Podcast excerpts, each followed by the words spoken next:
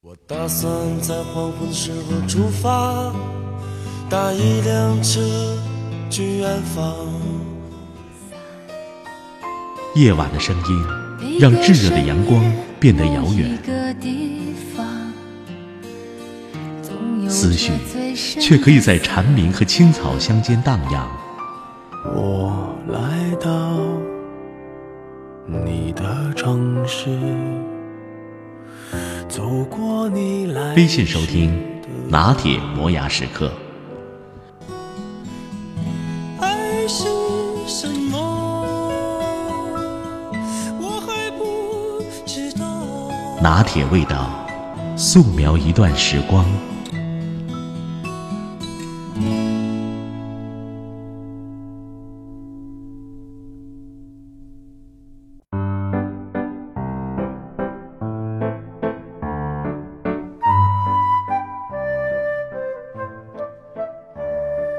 你被“改天请你吃饭”这句话忽悠过吗？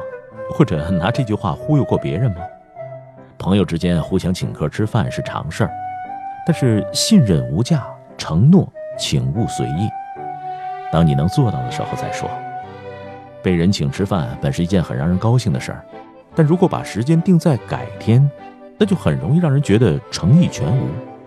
改天请你吃饭，改天再说，改天我们好好聚聚，改天我一定去。嗯，改天再聊。这个意思只是说可以就此打住，挂电话了。改天再聚。这就是意味着可以彼此转身，头也不回的走开。要不咱们改天再说吧。这个意思只是说这件事儿不讨论了，你另做打算吧。很多事情被安排在了改天里，所以改天一定是人们最忙的一天。趁着假期，全家一起自驾游，在高速服务区遇到了一个要求搭便车的男孩。这个男孩是一名大三学生，他主动给我们看了自己的身份证、学生证。他讲话很有礼貌，给我们留下了不错的印象。于是我们就答应了他的要求。一路上，我和家人跟这个刚认识的男孩聊了很多。到达西安以后，却不得不分道扬镳。分别之前，男孩忽然主动提出当天要请我们吃顿饭。他有些不好意思地解释说，请客是为了感谢我们一路上对他的照顾。不过，因为自己费用有限，他只能在网上找一家口碑不错的小饭馆。我们也非常感动，欣然赴约。吃完简单的一餐以后，我们就告辞了。离别前，我悄悄地往男孩的背包里塞了五百元钱和一张名片。之后。我基本就淡忘了这件事儿。不久前，忽然有陌生人加我为微信好友，通过验证以后，对方忽然发了三个红包给我，并留言说：“祝佳佳生日快乐。”佳佳是我儿子的小名，那天刚好是他的阳历生日。我诧异的打开红包，金额总共是五百元。点开对方的头像细看，原来是那个搭便车的男孩。男孩说：“那天请我们吃完饭，他剩下不到二百块钱了。本来计划在西安停留一两天就回学校，没想到得到了我的慷慨馈赠。他不仅顺利的游了西安，还去了趟咸阳。回到学校以后，他一直在勤工俭学，不仅攒足了下次旅行的经费，还有余钱给佳佳发了一个生日红包。后来我才知道，他们两个人在聊天的时候，佳佳透露过自己的生日。”我忍不住问他：“既然当时已经经费不足，为什么还要坚持请我们吃饭呢？”他给我讲了一个经历。